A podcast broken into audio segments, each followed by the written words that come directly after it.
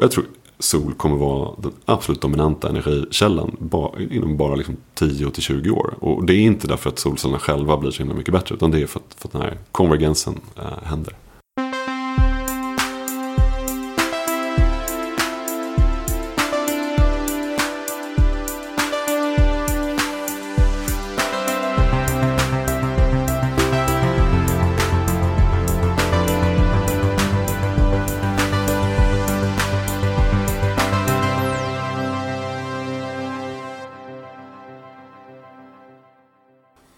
Men vi provar att rulla igång. Eh, det här är Heja Framtiden, Christian von Essen. Och eh, jag sitter här på ett företag som heter Alight. Med en vd som heter Harald Överholm. Välkommen till podden. Tack så jättemycket. Eh, fräscha lokaler på Turegatan i Stockholm. Extra fräscha för att ingen nästan har varit här, känns som. Nej, det är ju sorgligt att det är så. Eh, vi flyttade in här precis två veckor innan covidkrisen verkligen slog, eh, slog igenom. Så att det första vi gjorde var ju nästan att flytta ut igen. Ehm, och sen dess så vi, jag tror vi, precis som alla andra företag, jobbar väl med vad är rätt approach? Men nu har vi gått tillbaka, de som känner att, att det känns rätt. Ehm, och låter alla andra jobba virtuellt. Men ehm, det ser lite tomt ut här på grund av just det. Ska vi berätta vad um, Alight gör då? Uh, det, det hette ju um, Enio tidigare. Vad är liksom er hisspitch? Hisspitchen för våra kunder är att om man är trött som stor elanvändare, stor el, eh, stort företag som använder el, om man är trött på sin nuvarande el, därför att den är, den är, den är dyr, den är volatil prismässigt, den eh, skapar ingen hållbarhetsnytta, den gör liksom ingen nytta helt enkelt. Då har vi ett, ett enkelt avtal Eh, för kunden, superenkelt, men som ser till att deras el kommer från billig kraft, nya solceller. Eh, man tillför kraft till elnätet, eh, man låser in priset långsiktigt. Skapar massa värden från, från den här elen som, som tidigare man var så missnöjd med. Ja, för ni jobbar ju med något som heter PPA. Eller hur? Som man kan också säga är slags Solar as a Service. Och du har alltså skrivit en doktorsavhandling inom det här på Cambridge. Jag kan tänka mig att det inte är jättemånga som har gjort det. Eh, men kan du förklara det konceptet PPA och Solar as a Service så att man förstår? Absolut. PPA det är ju, eh, det står för Power Purchase Agreement. Och så det är ju elköpsavtal helt enkelt. Det är svårare än så är det inte. Och för kunden, om du är kunden här, eh, du kan vara ett stort företag, du kan vara vilken elanvändare som helst, en vanlig person. Då ska det inte vara komplicerat alls. Du köper el. Och PPA innebär att det är ett långt avtal, du ofta skriver under 10-20 år. Därför att någonting nytt ska bli byggt för dig. Eh, vi, vi, bygger nya solceller eh, för att du ska få den här elen. Så enkelt är det. Sen det som är bakom hur vi gör det, klart där finns det massa komplexitet. Alltså hur, allt du måste ha koll på för att få det här att funka. Men, men kärnan i konceptet, eh, nytt elköpsavtal ska ju vara att kunden inte känner av det svåra. Det är superenkelt. Just det, och, och min fråga blir då, vem äger de här anläggningarna? Ehm, är det ni hela tiden eller är det en övergångsperiod som leasing? Eller hur brukar affärsmodellen se ut? Ja, men vi äger dem eh, och eh, sen äger vi dem ihop med pensionsfonder och liknande som vill stoppa in sina, sina pengar i det här. Ehm, långsiktigt grönt infrastrukturkapital. Kunder köper elen. Så de, och ibland är de där elköpsavtalen är liksom nästan oändliga. Alltså de, de kanske pågår i tio år men sen finns det en option att förlänga och man kan gå vidare. Um, eller så är det att man klipper efter en viss period. Så att kunden tar ställning till att um, ha, vill jag köpa el liksom under den här perioden, låt säga 10 eller 15 år. Betala ett visst pris för det. Och, och det är liksom branschpraxis är ju att det där priset ska vara en besparing dag ett. Men sen tror ju de flesta att det blir en ännu större besparing över tid. För att det alternativa kostnaden för el från elnätet sticker iväg. Uh, men sen på hållbarhetssidan så är det viktigt att kunden vet att du har byggt de här solcellerna på grund av deras avtal. Så att de kan ju säga de kan ju säga med, med rågryggen att, att hade de inte skrivit under det här avtalet så hade inte de här solcellerna uppstått. Det spelar ingen roll att det finns ett finansiellt ägande eller inte. Men de äger så att säga, rätten till att ta på sig eh, vad säger man, ta på sig cred för att det här har hänt. Liksom. Men det måste ta lång tid för er att få return on investment så att säga. Ja, visst. Och, och där, där är det ju hela vad är det svåra i det här? Liksom? Ja, men det svåra är ju att se till att det blir så billigt som möjligt för kunden. Och, och samtidigt så ska vi skapa någon slags rimlig return on investment äh, för våra investerare.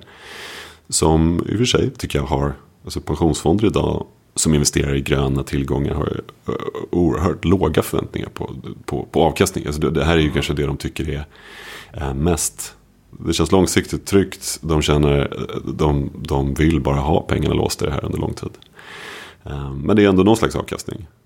Så att den ska genereras men samtidigt ska vi pressa priset till kunden. Och sen så någonstans däremellan ska vi tjäna pengar och, och kunna växa som bolag. Ehm, det, den, den ekvationen är tuff. Mm. Men det finns, eh, det finns ett antal aktörer på marknaden som jobbar med just PPA.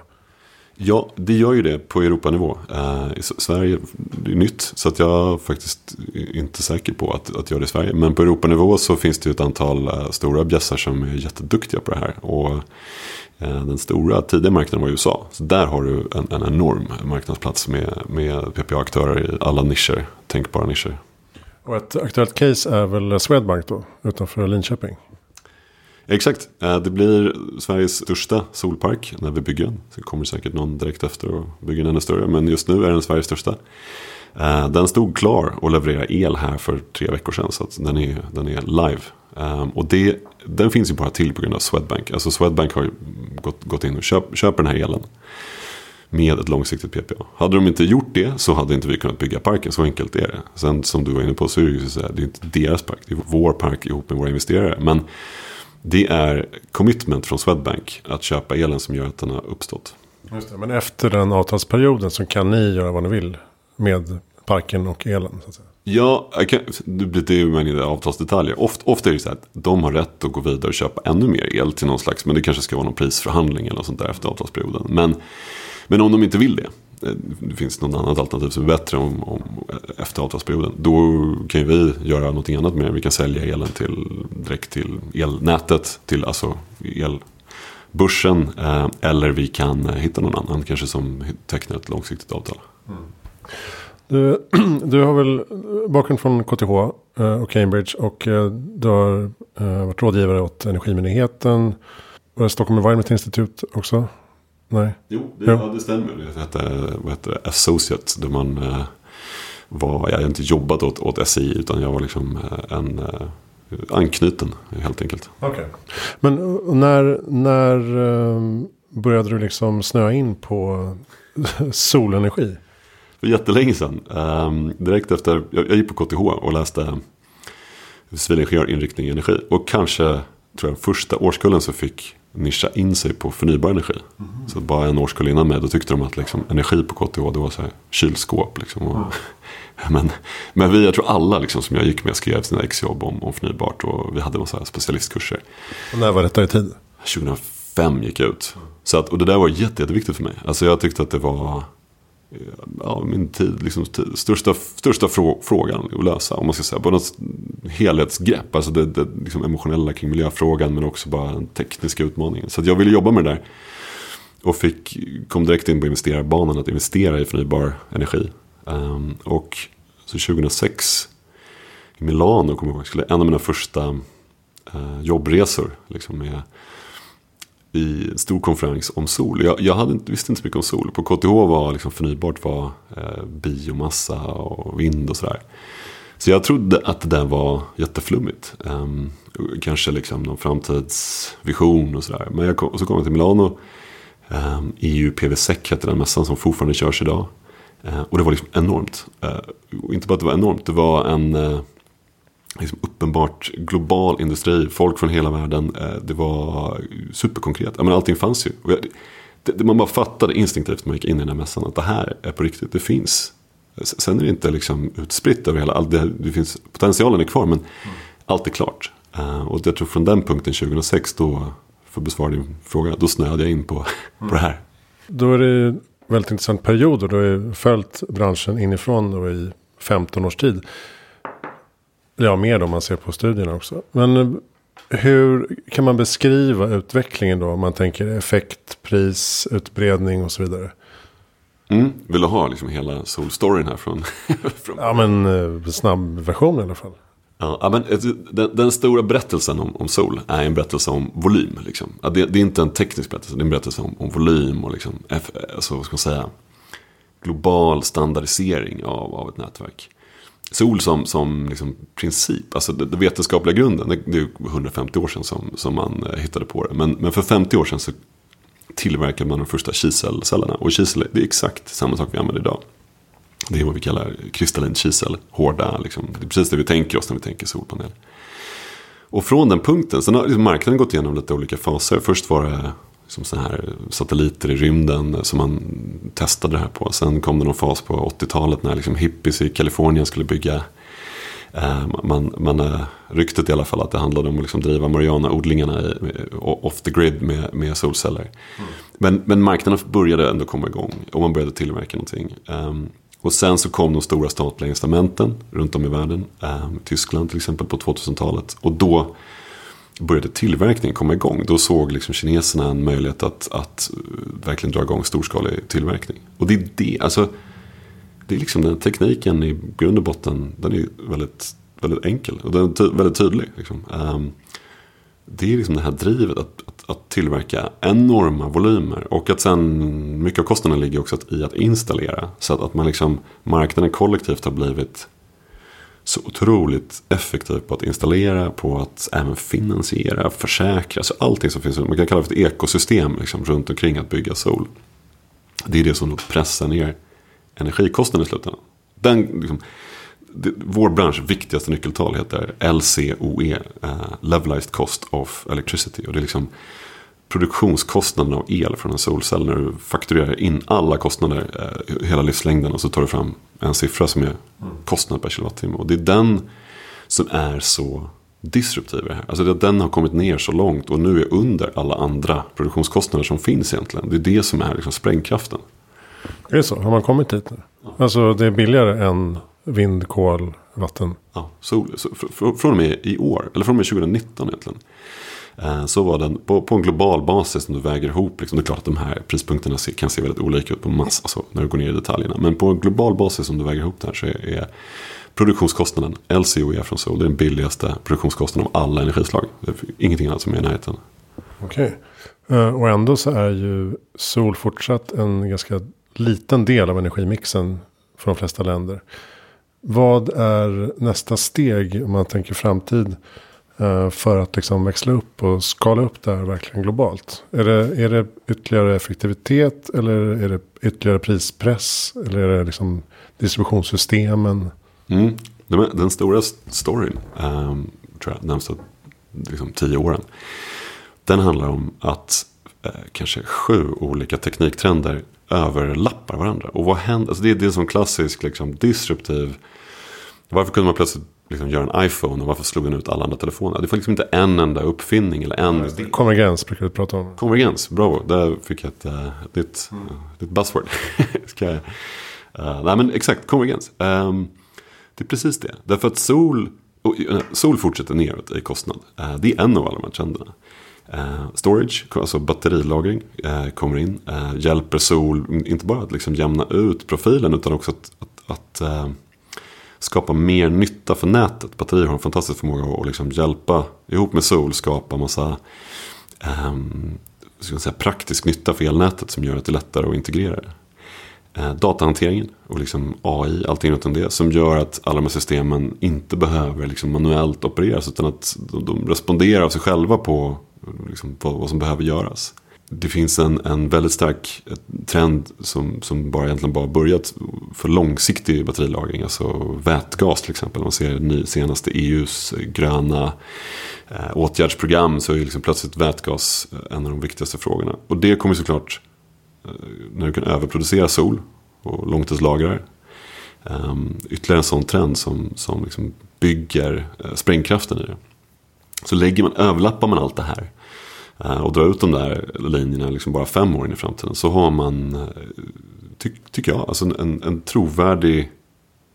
Så här, jag, tror, jag tror sol kommer vara den absolut dominanta energikällan bara, inom bara liksom 10-20 år. Och det är inte därför att solcellerna själva blir så himla mycket bättre. Utan det är för att, för att den här konvergensen äh, händer.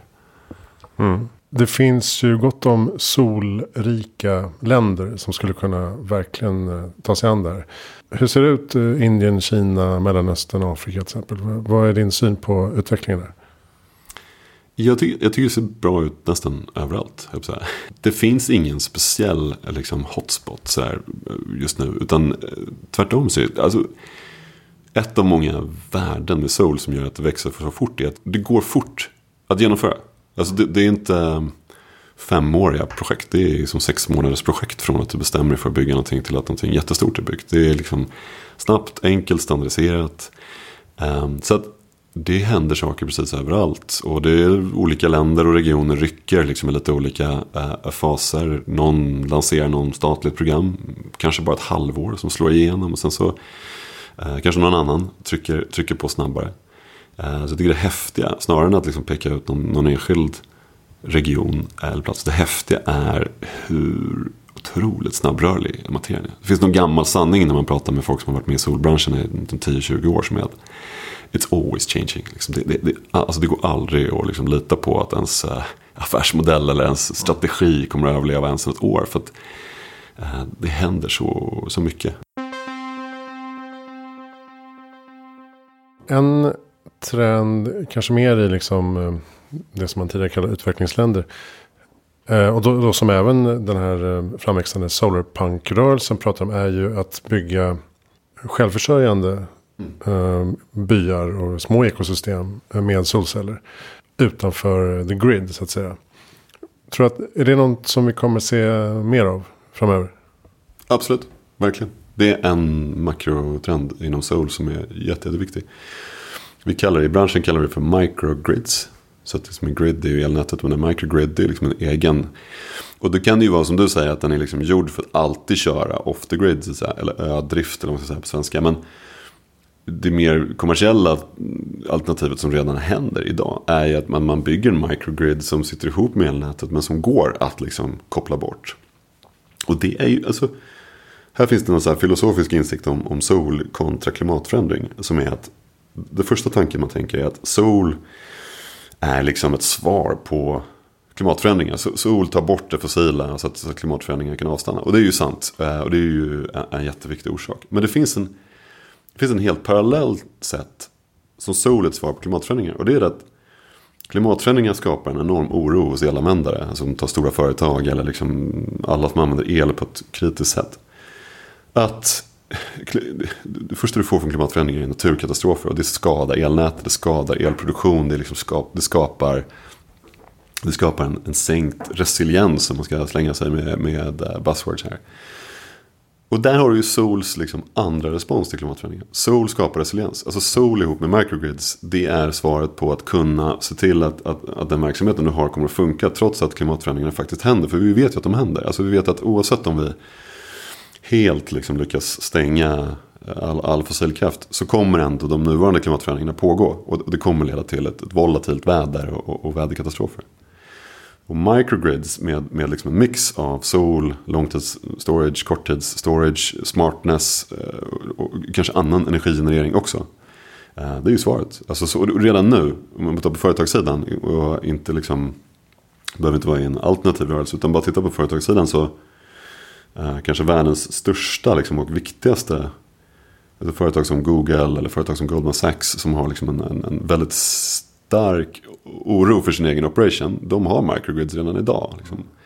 Och precis som många andra innovationer så tror jag att typisk sån innovation som börjar med, med liksom, som någon slags premiumvariant för de absolut största användarna. Men sen så hela tiden eh, förenklas. Så, att, så det vi redan nu ser är ett behov av någon slags microgrid light för, för många eh, kunder. Som de vill ha en hög grad av resiliens. De kanske inte vill ha förmågan att liksom köra sig själva 100% off the grid eh, alltid. Men de vill kunna klara en blackout i, i elnätet. Eller de vill liksom veta att de kan mer eller mindre koppla bort sig själva. Klara en, en orkan, klara en, ett stormläge. Eller, eller ett svenskt perspektiv, nordiskt perspektiv att eh, kunna ladda elbilen gratis genom, via sol. Verkligen, absolut. Och det är ju en annan liksom, nyckeltrend. Eh, är ju elektrifiering. så många företag. Jag pratar mycket om företag för det är våra, våra kunder. Men många företag ser ju att alltså, sättet de använder energi går över till att nästan bara vara el. Så att det som tidigare var ett parallellt inköp av energi i form av bensin till fordonsflottan för dem, för deras fordon, blir en elektrifiering. Det blir att man laddar sina egna elfordon. Och ännu större vikt av att ta kontroll. Liksom kontroll över sin elkonsumtion, sin elproduktion. Um, och, och jag vet att man klarar sig själv helt enkelt. Vad är nästa steg för um, Alight då? Uh, vad har ni för planer framöver? Om när folk kommer tillbaka till kontoret. ja, men de jobbar. Vi har sagt det, konstigt nog, vi jobbar ännu hårdare nu när vi liksom inte är på kontoret. Så det måste bero på att vi eh, hade alldeles för trevligt när vi, ja, när vi var här med varandra. Eh, men vi, eh, jag på att vi är mitt uppe i vårt nästa steg. Alltså vi, vi, har funnits i sju år, men de första fem åren så jobbade vi bara i Sverige. Eh, sen plötsligt hände vår marknad liksom, på en stor skala. Och, och företag över hela Europa eh, fattade egna beslut om PPA. Att det här var liksom rätt väg framåt för dem. Och vår respons har varit att, att, ta in pengar, bygga upp teamet och kasta oss ut i den europeiska marknaden och acceptera det kaos, det organisationella kaos som följer av att liksom snabbt expandera in i en mängd olika europeiska marknader och vara redo att göra affärer där. Så att för mig det känns det känns som ett pågående steg så att säga, som vi är mitt uppe i och som är eh, superspännande, supersvårt. Eh, enormt långt kvar innan vi känner att vi ens, ens är nöjda med var, vad, vi, vad vi kommit någonstans. Sen finns det steg till, liksom en fas 3 som, som eh, vi precis börjat skissa på men som vi liksom inte är mitt uppe i. Och det är att driva så mycket innovation vi kan eh, kring storage och liksom den digitala. Eh, det är ju microgrids i slutändan som det går tillbaka till precis det du säger. Att hittills allting vi har levererat har varit sol, punkt. Alltså en, en ren väderberoende kraft, leverans av sol när solen skiner, inget mer. Eh, men väldigt snart så vill vi kunna liksom ta mer kontroll över det där. Vi vill kunna tajma liksom vår leverans av solel till när den behövs som mest. Vi vill kunna serva kunden på det sättet. Om de behöver liksom hjälp med att hålla sig till en viss nivå av, av elproduktion under dagen så ska vi kunna matcha det enkelt. Och då behöver vi um, batterier, men batterier finns redan. Det vi behöver är smartness, liksom en stark digital kraft. Um, och vi, ehm, en person som heter Mattias Arlid som var på, på Spotify tidigare kom in för ett halvår sedan eh, för att börja leda vårt digitala arbete. Och baserat på Mattias arbete så, så är det där, det där är vår fas 3. Liksom. Okay. För det finns väl mjukvaror, mjukvara, alltså Siemens vet jag har någon för kommersiella fastigheter till exempel. Och sen finns det framväxande, det kanske inte finns så många rena AI-lösningar ännu. Jag, jag skrev någonting förra året att det verkligen kommer att behövas. Men det kanske inte finns så många liksom, eh, nyckelfärdiga lösningar. Nej, det, det, det, är mycket, mycket mindre än man tror. Så att givet liksom hur mycket uppmärksamhet det här området har fått så skulle man kunna tänka sig att det var, eh, fanns precis det vi behövde redo att köpa. Men, men det gör det inte. Utan, och sen el, vi är mitt inne i elsystemet. Vi liksom jobbar djupt inne i kundens eget elsystem. Och det elsystem per definition är rätt. De, de förändras mycket från ett land till ett annat. Eller det finns alltid liksom ett stort behov av att kunna customisa. Och vi har absolut inte hittat ett övergripande system som funkar för oss. Sen har vi hittat byggnadsblock som vi kanske kan väva in i det. Så att vi inte behöver såklart uppfinna allt själva. Ja, just det. Och då, dels handlar det väl om att få balans i eh, effekt och eh, tillgång och produktion. Och dels att kunna liksom automatiskt via AI då köpa och sälja på marknaden som ständigt pågår. Absolut, det handlar om de sakerna. Så att din första grej, den som effekt, det är hur mycket, om vi är inne och jobbar i kundens fastighet, så säger kunden att ja, ibland liksom måste vi använda alldeles för mycket el. Kan vi inte fixa till det på något sätt? Så att vi inte behöver gå ut på elnätet och köpa. Ja visst, så flyttar vi elen i tiden. Nummer två som du var inne på, ja, men när vill man, när är det bäst? Alltså den timme som man inte vill köpa el, ja det är ju den timme när elen är som dyrast på elnätet. Så hur kan vi liksom matcha det? Nästan som en trading så att säga. Men sen finns det alltså en mycket djupare fråga och som, som också har mycket större ekonomiskt värde. Och det är att man hör ju mycket klagomål på förnybart och in i elnätet från samhällets sida. Eh, alltså att det skapar problem för elnätet. Och vad är det man menar då? Risk, med risk för att slänga in för mycket tekniska ord. Men man pratar om eh, man pratar inte om levererad el då, utan då pratar man om frekvens och, och volt, eller spänning. Alltså frekvens och spänning. Och faktum är att när du har eh, en solcellsanläggning och du stoppar in ett batteri och dessutom har liksom vissa komponenter i solcellsanläggningen som kan jobba med det här. Du har en enorm förmåga att leverera eh, stöd till elnätet inom frekvens och spänning. Det är bara för att kunna använda det där så måste vi öppna upp marknadsplatser för det. Och de marknadsplatserna håller på att öppnas över hela Europa. I Sverige öppnade vi upp den första marknadsplatsen för frekvensförsäljning. Alltså inte elförsäljning utan frekvensförsäljning till nätet. Öppnade vi för ett år sedan. Och nu öppnas flera lokala marknader inom frekvensförsäljning. Och det är samma sak på Europanivå. Och i takt med att det öppnas upp så kommer vi ha, ihop med våra kunder, liksom, så kommer vi ha en förmåga att sälja deras frekvensreglering till nätet. Tjäna massa pengar på det och såklart passa tillbaka de pengarna till våra kunder eller till oss själva för, för att eh, sänka kundens kostnader ytterligare. Det, och, då, och det är Svenska kraftnät som sköter det i Sverige då. Och, och, och det skulle ni kunna göra som en extra tjänst då, till kunden. Så de behöver inte bry sig om. Nej, våra kunder, de, det är ju hela konceptet här. De orkar inte. Eh, de, de, har ju inte, det där ska inte de hålla på med. Dels vill de veta att vi har byggt hållbara anläggningar åt dem. Men sen vill de ju ha maximalt lågt elpris. Så att för oss handlar det bara om att vara duktiga på att skapa intäkter från det här. Sen så ska vi passa, passa vidare de intäkterna till kunder i form av ännu lägre elpris. Det är vad våra kunder kommer att tacka oss för. Mm. Och idealt så kan vi dela den där uppsidan med våra kunder. Så att även vi får en bättre intjäning såklart. En flaskhals för att komma vidare är ju lagring som vi var inne på. Om du säger att det finns batterier och, så här, och vätgas kommer. Följer ni den utvecklingen? Northvolt och hela liksom, den branschen som håller på att växa fram. Skulle den kunna liksom accelerera snabbare för att främja hela ekosystemet? Nej, om jag ska vara, nej det tycker jag inte. Utan, eh, den branschen är, den funkar jättebra. Och, och ta Northvolt, är superbra eh, bolag. Och eh, det finns, all, allt man behöver finns. Eh, det som är Eh, flaskhalsen är det digitala. Alltså att kunna, alltså styrningen, regleringen. Eh, och flaskhals nummer två är marknadsplatserna. Eh, därför att även om du öppnat upp någonting i Sverige, som du var inne på, Svenska kraftnät har öppnat en, en marknadsplats för frekvensreglering. Det finns jättemycket jobb kvar att göra i att liksom göra de marknadsplatserna bättre, effektivare prissättning, mer aktörer, likviditet, all, all, allt sånt där som är marknadsplatsfrågor. Så att det vi bevakar hårdast och själva också driv, liksom driver utvecklingen om, det är digital styrning och, och i slutändan intelligens som AI eller liksom machine learning. Um, nummer ett och nummer två marknadsplatser. Det brukar vara en känslig fråga men hur ser man på kärnkraft inom solkretsar?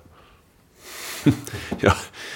Uh, det, det, det, tror inte jag finns någon eh, generell syn. Därför att um, Okej, okay, man tar ett steg tillbaka. Kärnkraft i Sverige, det är en rätt laddad fråga. Och det antar jag beror på att vi hade liksom en, en väldigt infekterad kärnkraftsomröstning en gång i tiden. Och det har blivit någon slags vänster-höger-fråga kanske, jag vet inte. Men internationellt sett så är det inte så. Utan kärnkraft är en ganska neutral fråga tycker jag. Liksom det finns eh, Jigar Shah som är en amerikansk entreprenör inom sol. En jätteviktig mentor till oss och, och liksom en förebild för oss. Eh, han har alltid förespråkat kärnkraft ihop med sol som en lösning på klimatförändringar. Och rätt eller fel.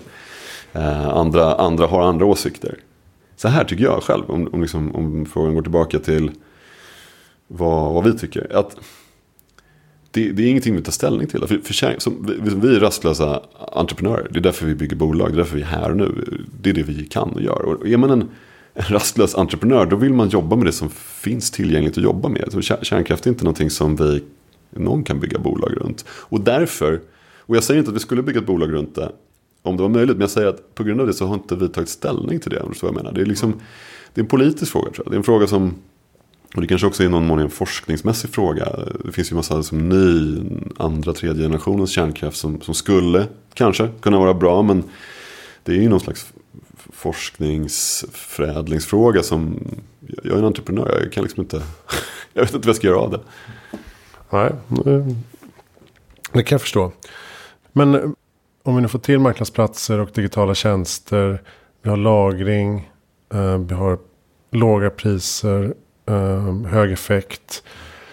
Vad är det som saknas då? Är det att kapitalet flyttas från fossila energikällor till sol i högre fart? Så att säga, från pensionsfonder och institutionella investerare och så här. Kanske, men jag tycker ändå att det finns väldigt, väldigt lågprissatt kapital tillgängligt för sol nu. Eh, det, jag skulle, det, skulle inte, nej, det är inte rätt att säga att det är kapital som saknas, för det finns verkligen. Våra pensionsfonder tycker jag har gått igenom en enorm resa. Sen Paris, alltså Parisavtalet är väldigt viktigt, både för våra kunder och för våra investerare. Alltså 2015, Parisavtalet, tvågradersmålet, det var liksom en, ett, ett jätteskifte. Och man, och man kanske inte såg det på en gång, men man såg det från och med ett år efteråt. Att Eh, alltså SDG, de här Sustainable Development Goals, ehm, Science Based Target Initiative som startades. Allt det där tvingade både våra kunder, stora företag, och våra investerare, alltså pensionsfonder, att fatta väldigt liksom, tydliga beslut kring hållbarhet. Och jag tror också på individnivå att människorna, liksom, de flesta människor eh, som sitter i de här företagen eller de här investerarna eh, har väldigt starkt känd eh, liksom, patos för det där. Så, så jag, nej men jag skulle det, det blir billig poäng kanske att säga att liksom kapitalet måste flyttas om. Men, men jag, jag tycker att det där görs det ett bra jobb. Liksom. Ehm, det kan säkert bli ännu billigare och, och, och, det är säkert bra att ännu mer divestment sker från fossila bränslen. Men det är, en stor utrullning av sol kommer ändå tillbaka till, som vi pratade om tidigare, din, din konvergens där som begrepp. Ehm, det är, och att bygga bolag runt det. Liksom. Det är bolag som i slutändan rullar ut. Det är ju entreprenörskap. Och, och um, att liksom ta den här konvergensen och göra om det till en, en iPhone. Om man ska använda metaforen. Um, det, det, är det, tycker jag, som är, är alltså bottleneck i marknaden. Få med fastighetsutvecklare, samhällsbyggare och liksom infrastrukturgänget också. Absolut. Ja men de ska med, verkligen. Uh, och där, uh, samma sak där, det blir väl generellt ett väldigt positivt inställning till sol. Men, men de behöver ju också se, eh, återigen, att vi bygger bolag som är trovärdiga och har en trovärdig leverans, liksom en trovärdig prisnivå.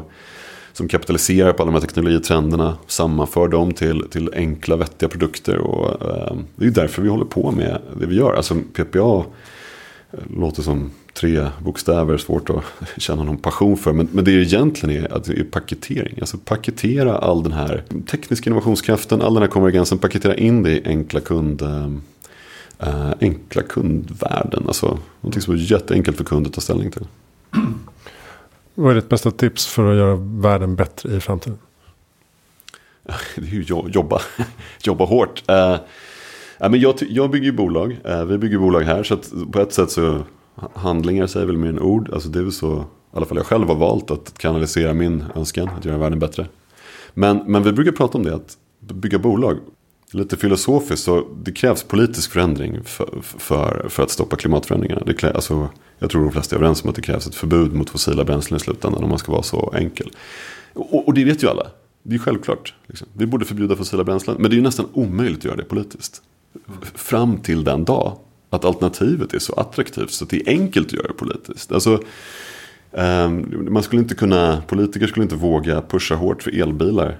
Om inte Tesla hade gjort det väldigt tydligt att det finns bra elbilar att köpa och liksom marknaden finns där. Så att jag tror att om man går tillbaka till frågan, vad är man ska göra, varför ska man bygga bolag för att rädda världen? Eh, det finns mycket annat, liksom, till exempel politiskt arbete man kan göra. Men, men man kan ju tror jag, ankra delvis i att bygger man bolag tillräckligt bra och skapar tillräckligt mycket ny nytta kring sådana här produkter. Då möjliggör man för massa annan liksom, rent politisk och samhällelig utveckling att hända. Man, man, man, liksom, man gör det enkelt fatta de tuffa politiska beslut som faktiskt äh, måste fattas.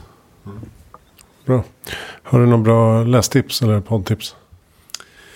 Lästips har jag. Uh, ja, det fanns ju, det kom en bok för två, tre år sedan som heter The Uninhabitable Earth.